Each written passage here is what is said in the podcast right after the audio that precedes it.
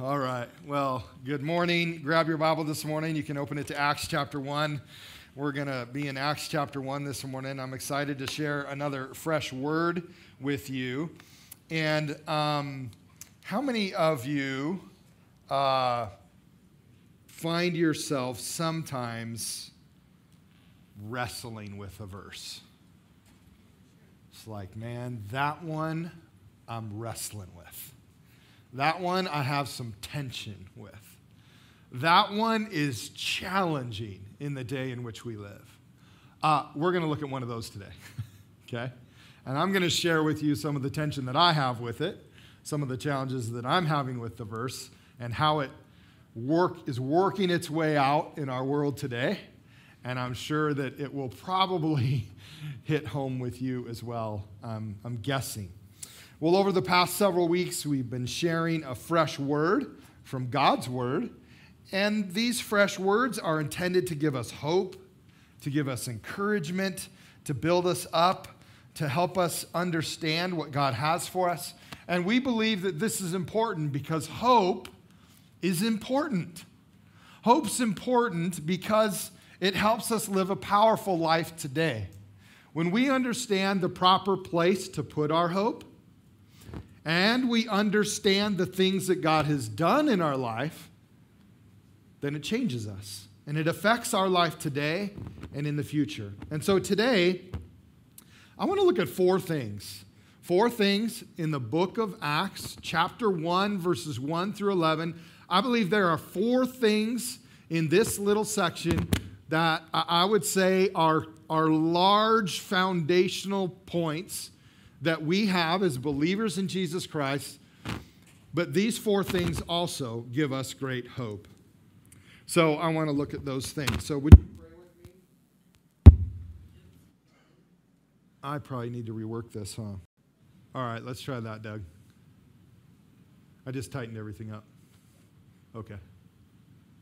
Anybody else ever have a technical difficulty before? No. Okay, just checking. All right. Would you pray with me? Jesus, we thank you for today. Thank you for this morning. Thank you for your word that is, uh, even though, Lord, it's, it's old, it's timely. It's amazing how your word can touch us exactly where we're at right now today, and it was written thousands of years ago. Thank you, Jesus, for seeing all of us, for seeing every generation, and being faithful. In the name of Jesus, we pray. Amen. All right, Acts chapter 1 verse 1 through 11. In my former book, Theophilus, I, I wrote about all that Jesus began to do and to teach until the day he was taken up to heaven, after giving instructions through the Holy Spirit to the apostles he had chosen. After his suffering, he presented himself to them and gave many convincing proofs that he was alive. He appeared to them over a period of 40 days and spoke about the kingdom of God. On one occasion, while he was eating with them, he gave them this command Do not leave Jerusalem, but wait for the gift my father promised, which you have heard me speak about. For John baptized with water, but in a few days you will be baptized with the Holy Spirit.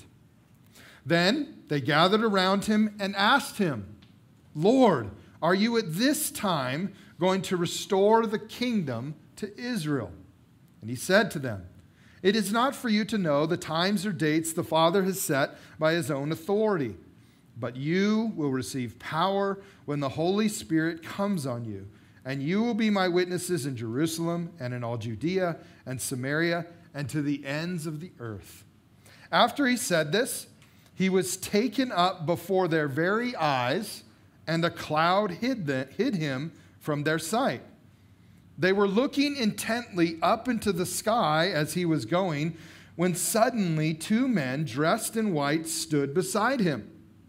Men of Galilee, they said, why do you stand here looking into the sky?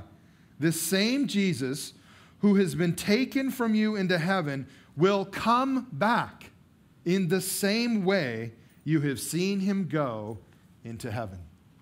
Now, there's a lot there, isn't there? Are you surprised I found four things? Actually, I found more than four. I only had time for four today. I only have time for four this morning, maybe if we get going really fast. So follow me this morning as I talk about four reasons we have hope from these verses. And here's the first one. The first reason we have hope is because Jesus is alive. Can somebody say amen? amen? Jesus is alive. Verse 3 says this After his suffering, he presented himself to them and gave many convincing proofs that he was alive. I've often wondered about that. Like, what's the convincing proof after he's in front of you? Like he's what? So do I need more proof because you're like right here? Like that's amazing. And he had all these convincing proofs. Now here's why we have hope as Christians. We have hope because we believe in a risen savior. He's not dead. He came back to life. He hung out with his disciples after his death. He left the planet alive, like right in front of them. I love this little phrase where they say they're, they're just staring off into the sky because they're like, what just happened? This is amazing. We just hung out with this guy for three years. Now he's died for us. Now he's come back to life, and now he's gone, and we're supposed to go hang out in Jerusalem and wait there for this thing called the Holy Spirit. But all of these things are eyewitness facts about Jesus Christ because Jesus is alive. Now, we all know that there's skepticism about the resurrection, that there are people that feel like, you know what, that, that's just a, you're just in a spiritual lie. You're not really thinking about reality. You know, dead people don't really come back to life. And that's a little bit about where you and I live today because Humanism is the religion that much of the modern world is embracing today, and humanism says all religions are bad. All of them are lies, and all of them are bad. And we would probably agree with part of that. We would agree that some of them are bad, but we would say that Jesus is different. Jesus is different because he's alive. Now, we can understand their skepticism because Jesus is God. And he left heaven and he came here and he came to this planet to save us. He rose from the dead. And sometimes those things are hard to swallow. But what we declare as believers is these things are facts. This part of the story of Jesus is a fact. Historians have agreed to that fact. The biblical writers have agreed to that fact. There's eyewitness testimony to that fact that we read about regularly. Now, the truths about Jesus, there's some other things that we believe about Jesus, about like what he said about life and eternal life and heaven and hell and love and how to be kind and how to love one another. All those things we might have to believe by faith. But here's what we know from God's word we have faith and we have fact, and they work together to give us Jesus, to give us the one that we believe in. See, our faith is not blind but it is partially faith. Now, we also believe that there are spiritual lies in our world. That there are things that people say that are probably generated from the enemy of our faith, from Satan himself. And these things are in our world today because the enemy wants us to be tricked. He wants us to believe a lie that's not Jesus Christ. And so there are all kinds of things for people to believe in in this world that the enemy of our soul means for us to believe so that we miss out on real life now and real life eternally. We have to remember Satan's a real being. He's a real person with real spiritual power, and he manipulates in every way possible. One of the largest ways he manipulates is through spiritual things that sound good but aren't. But we also see his manipulation everywhere, don't we? We see it in government and economy and education and morality and social media and culture. We, we see it everywhere today. And we have to remember that as Christians, we believe something different than most people do. We believe in a risen Savior. We believe eternity is only possible through Jesus because He is alive. The boldness that we have as believers in Christ is because Jesus is risen. The boldness we have is because there's no there's nowhere to find him. There's no body, There's no bones to dig up. There's no location on the planet where we go visit his grave, where his body is there. There's only an empty tomb. But most importantly, there's not an empty heart because he lives right here in you and in me. And so the Jesus that we believe in, he's not dead, he's alive. Peter said it like this in 1 Peter 1 3. Praise be to the God and Father of our Lord Jesus Christ. In his great mercy, he has given us new birth into, uh, catch this phrase, uh, living hope. Not a dead hope, a living hope. How, how can you and I have living hope? Through the resurrection of Jesus Christ from the dead. So there is a living hope inside you inside me when we believe in Jesus Christ. And that living hope is always resident and always working and always growing because Jesus is alive. Would you turn to your neighbor and say, Jesus is alive? Go ahead.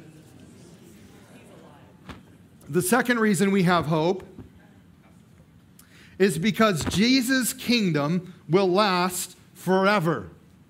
All right, you ready for some tension? You ready for a challenge? This is my tension. Here we go. This is my challenge. Verse 6 through 8 are something that I'm working through right now in my life. And as I explain it, you'll realize you might be working through this in your life as well.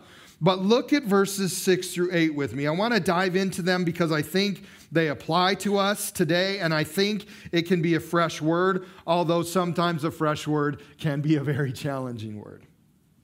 So follow me.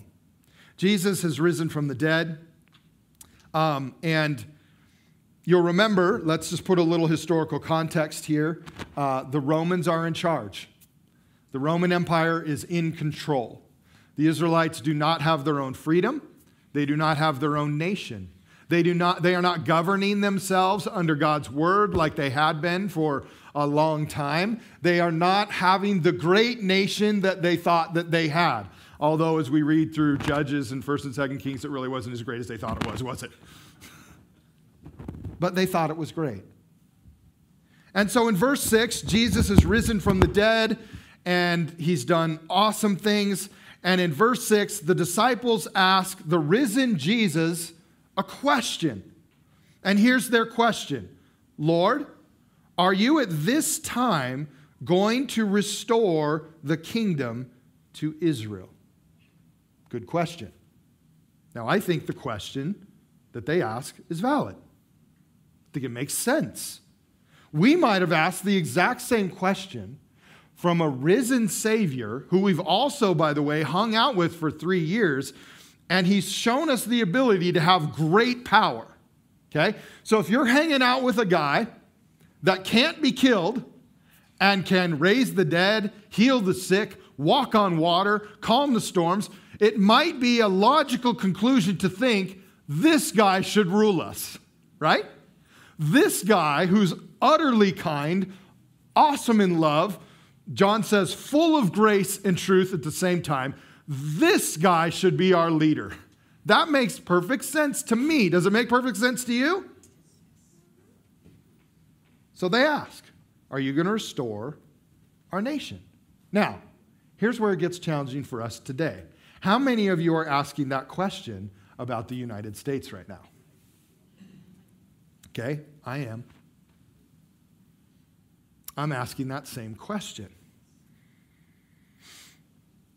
I'm asking that question to God, but I'm struggling with this verse at the same time.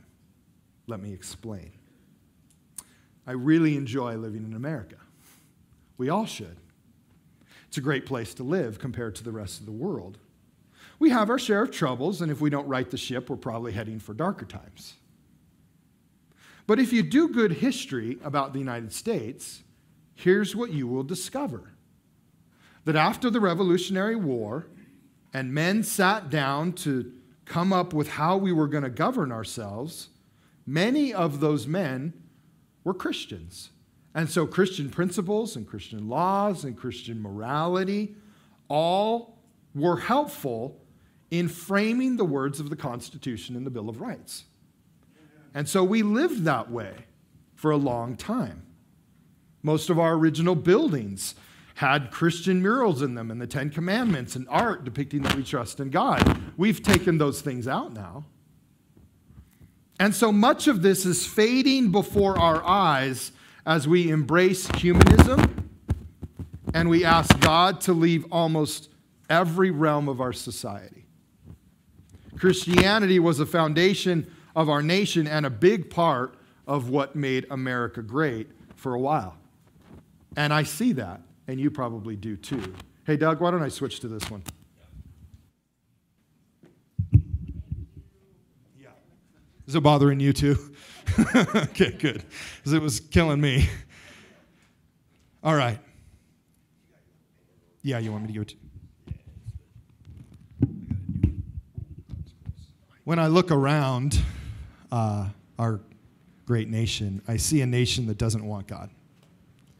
And a nation that is trying to do life without God and without His Word to guide us. So sometimes I ask the Lord, Are you going to restore our nation? And I hear verse 7. You ready for the tension? It's not for you to know the times or the dates the Father has set by his own authority. But you will receive power when the Holy Spirit comes on you, and you will be my witnesses in Jerusalem and all Judea and Samaria and to the ends of the earth. Now follow me. Let's, let's think about just for a minute what this would have meant to the original disciples. The original disciples are thinking in their mind the context that we have always known God is in the nation and the promised land that He took us to and that He created for us. And that must be what God wants us to go back to. And Jesus says, What? No. No. That's not what you're going back to. I have you going forward. Okay? I want you to leave that behind and I want you to move forward into a different kingdom. Why? Because my kingdom lasts forever. That kingdom failed. I gave you a couple thousand years and, and it failed. You let it fail because you wouldn't obey me or listen to me. Now, I'm, I'm not going to go out on a limb and say that I think America has failed yet because I still have some hope for it. But here's what I'm going to tell you if we don't right this ship in a hurry, and if we don't get back to God in a hurry, it's going to fail. Amen. It's going to fail. Why? Because what used to be built on God's word, we're now ba- building on humanism and heading towards socialism, which always says what? God, get out. And so, as we do that, as we move that direction, we will watch us fail. Why? Because every kingdom that man has built fails. There's only one kingdom that will last forever, and that's Jesus. And so here's what Jesus says, and this is the tension. This is the hard part. Guys, I need you to forget about that dream, and I need you to believe a new one. I need you to believe a dream that I have given you. And this dream is that every single person on the planet can be can enter into this new kingdom, into this living hope, into this new thing that I'm doing through the power of the Holy Spirit. And that's what I want for every person. Not something that will fail them, not something that will ruin them, not some government that man makes that will always leave someone out. That's not what I have for you. I have so much more for you. So let me paraphrase what Jesus is saying is put your hope in my kingdom, not in a kingdom built by men because every kingdom built by men will fail. See, Jesus is telling the disciples focus on being a witness for me to those in your city, in your state, in your region, to the ends of the earth, because my kingdom will last forever. He's saying if we if we put our hope in ourselves and in what we build, we're unwise. That's not wisdom. Wisdom says, build yourself on Jesus. Now, do I want the Holy Spirit to bring revival to America? Absolutely. Do I want the Holy Spirit to sovereignly move in a powerful wave that might see thousands, millions, tens of millions of people get saved for Jesus Christ? Absolutely. But what if that happens at the same time that our country's going down? Because Jesus is coming back. And the, the, scripture is clear, prophecy is clear, that as we get closer to the time that Jesus comes back, the world will get worse, not better. But at the same time, there could be revival happening at that same moment. And that's exactly what happens from Acts chapter 2 on. The Roman Empire is growing in power, and the church is seeing hundreds of thousands of millions of people getting saved by the bucket load. So many people get saved in the next three centuries that Constantine finally says, What?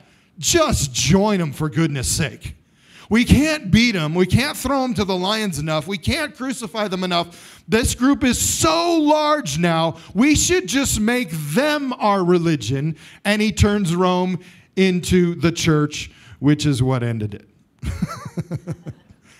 and God reforms it later in the 1200s. Amen? So every time we try to do something as men, we will find a challenge. Now, this is the balance for us right now, isn't it? Here's the tension I have. Do you feel it? This is the tension I have. I love our nation. But I want to live in a nation where Jesus is exalted. You probably do too. I want to live in a country where we discover right and wrong from the Bible, where evil is confronted and destroyed so it doesn't seep into our society and ruin future generations. As a believer, I, I think that's a good desire in this world, and that's what I think many of us are saying right now. That's where we were as a country, and we're not there now, and I'd like to get back to that. And I agree. I hope that that's possible. But can I, can I tell you something this morning? I need to put more of my hope in Jesus than in Washington, D.C. I need to put a whole lot more of my hope in Jesus because his kingdom will last forever. So I'm wrestling with this. I have tension in my soul over this. Now, how does this relate to our hope? It relates this way. When we put our hope in an earthly kingdom, in earthly governments, in what we build as humanity, we will be hopeless. But when we put our hope in Jesus Christ and his kingdom, we will have hope every day of our life now and for all of eternity because Jesus' kingdom will last forever. See, as believers, as a follower of Jesus, we have great hope because our lives are ruled by Jesus' kingdom no matter what earthly kingdom we live in. But we have to be reminded that Jesus' kingdom has no borders, it has no hindrances, it has no end.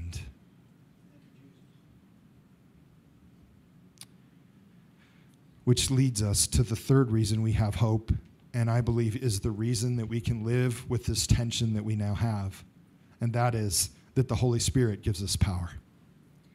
Here's what I'm discovering I need the Holy Spirit to live today. How about you? I just need Him.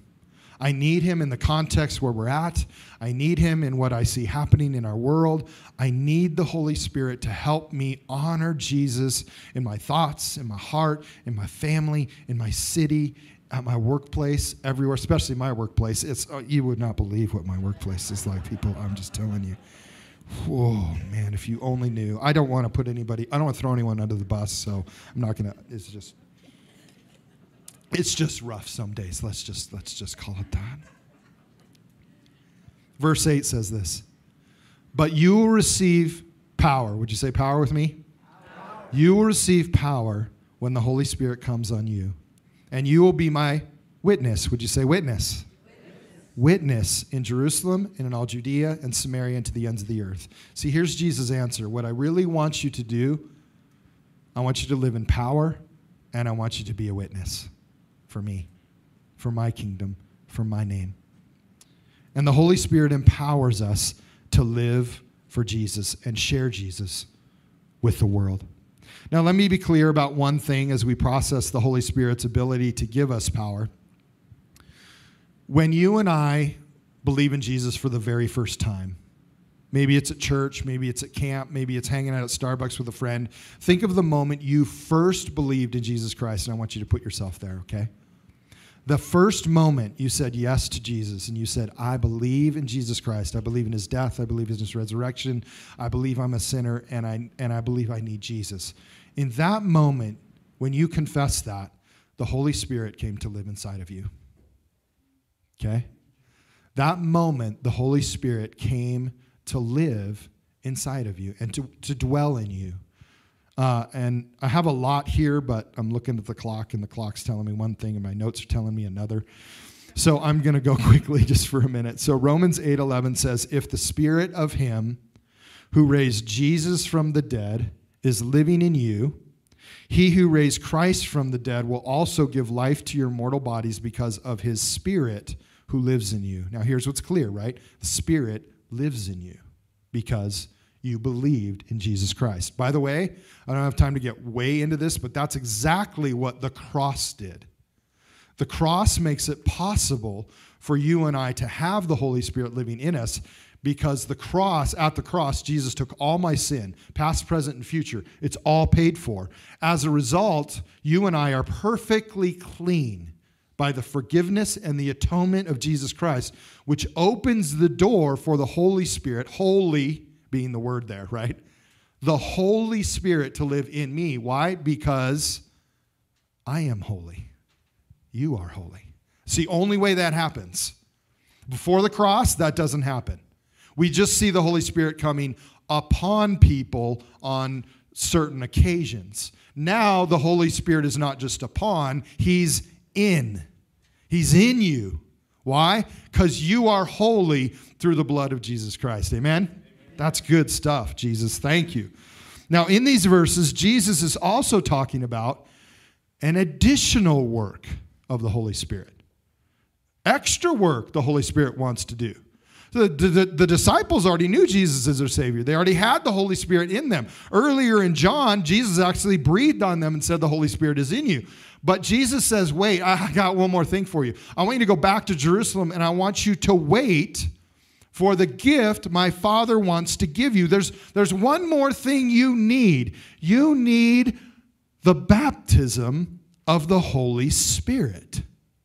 That's what you need. Now, look at it with me in Acts chapter 2, verses 1 through 4. So turn your page over real quick. We're going to look at Acts chapter 2, 1 through 4, when the Holy Spirit came upon the disciples as they were hanging out in Jerusalem, just chilling, praying eating falafels together. They're just, just doing their thing. And it says this When the day of Pentecost came, they were all together in one place. Suddenly, a sound like the blowing of a violent wind came from heaven and filled the whole house where they were sitting.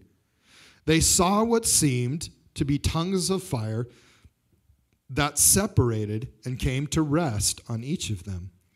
All of them were filled with the Holy Spirit and began to speak in other tongues as the Spirit enabled them. Now, you'll notice this is the first time this has ever happened. Didn't happen before when Jesus was hanging out with them. It's happening now. It happened then, and it's still happening today. Not in this exact way, but the Holy Spirit still comes and fills us and does things in particular to us. Now, notice with me quickly, there's three things that happen in this moment that I think help us understand the Holy Spirit and what he's trying to do. As the Holy Spirit filled the first believers, there was a sound like a violent wind, there was tongues of fire that rested on each of them, and third, they spoke in tongues. Let's look at each. The sound like a violent wind.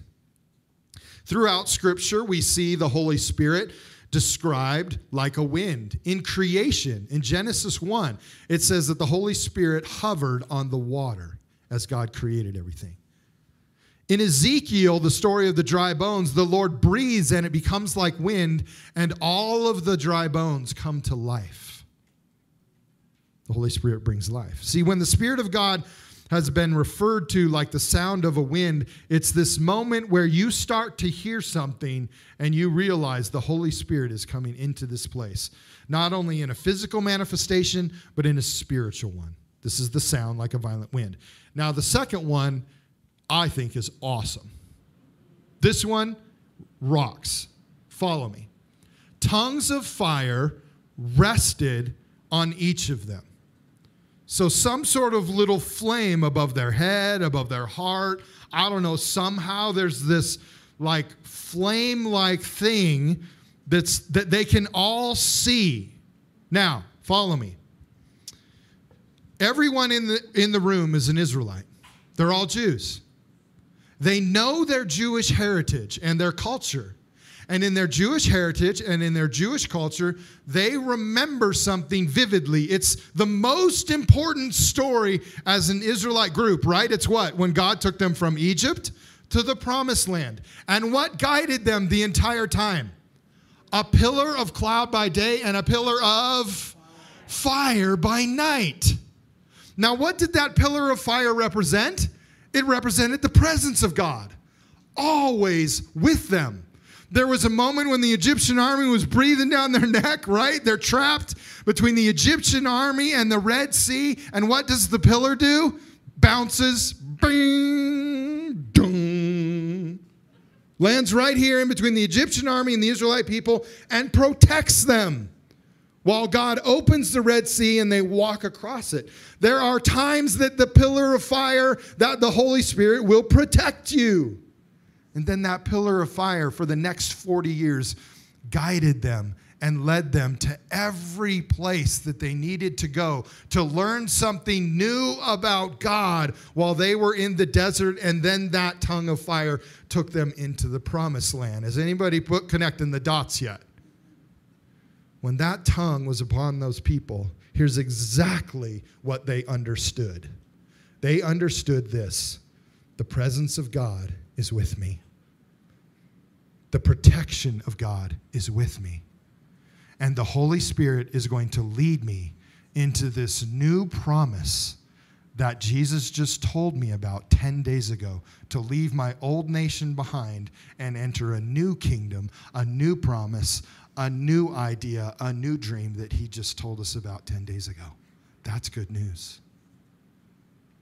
And lastly, they spoke in other tongues.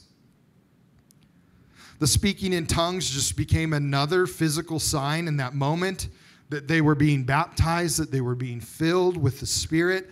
Speaking in tongues, it's not the only physical sign that you are filled and baptized with the Holy Spirit, but it is an obvious one.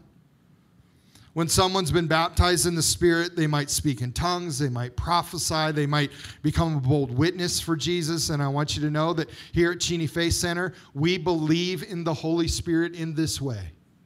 We believe that He can fill any of us at any time. If He wants to, He can come in this room and do this to us this morning. I hope you believe that. I believe it because I believe we need the Holy Spirit today as much as they needed Him then. And so I hope you will be open to that because the Holy Spirit gives us power and we need it to live for Jesus. Now, quickly, the fourth reason, go back to Acts chapter 1. The fourth reason that we have hope is verse 11 Jesus is coming back. He's coming back. These two angels that come down, they say, Why are you standing here looking into the sky? This same Jesus who has been taken from you into heaven will come back in the same way you have seen him go into heaven.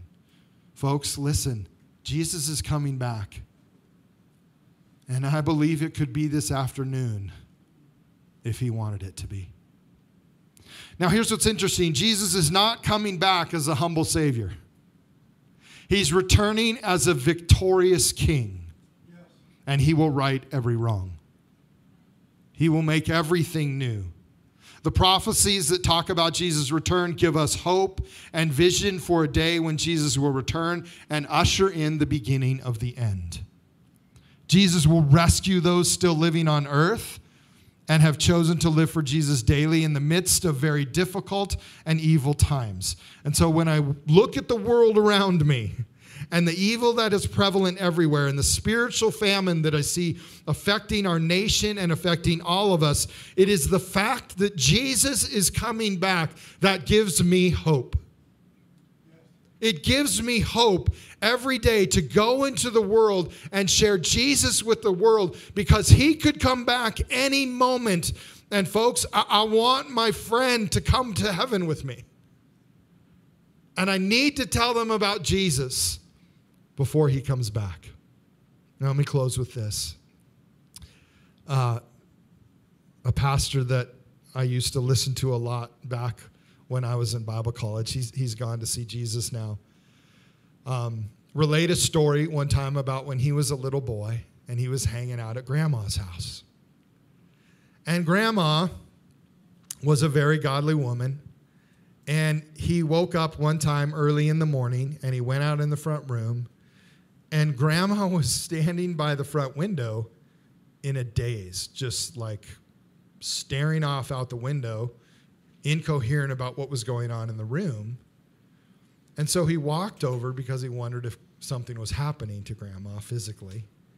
And he took her hand and he said, Grandma, are you okay? And she said, Oh, oh, yeah, sorry. His name was Ron. So, sorry, Ron. I got sidetracked there a little bit.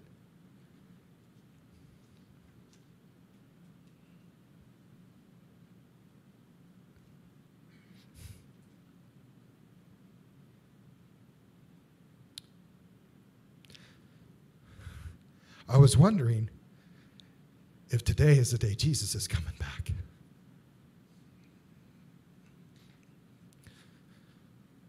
Your Savior's coming back for you. That's His promise. And every single promise He's ever given you has come true and will come true. Would you stand with me?